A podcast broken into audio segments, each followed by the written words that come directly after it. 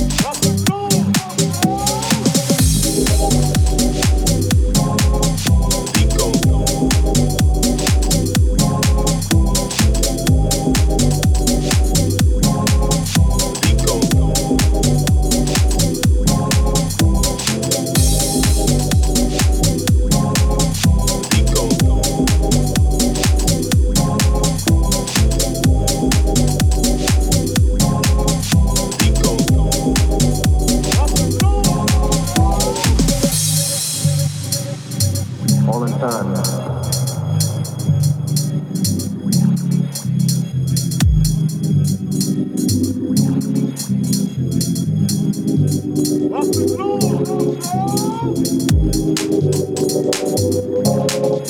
you